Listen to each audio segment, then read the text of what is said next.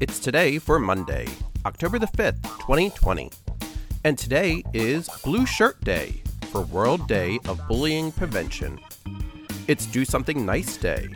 It's Chic Spy Day, which acknowledges that to be a successful spy, you have to dress the part. This day honors all the elegant and sophisticated spies in popular culture. It's Child Health Day, Day of Unity, Dupuytren Disease Awareness Day. Dupuytren disease is a connective tissue disorder in which the tissue under the skin of the palm of the hand thickens. It's Get Funky Day. It's International Day of No Prostitution. It's National Apple Betty Day. And Apple Betty is a variation on the Brown Betty, which is a crust free pie made from fruit or berries and sweetened crumbs. It's National Consignment Day.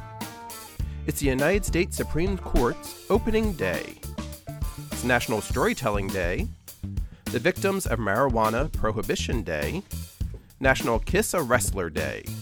It's World Day of Architecture, World Habitat Day, and World Teachers Day. And that's today for Monday, October the 5th, 2020.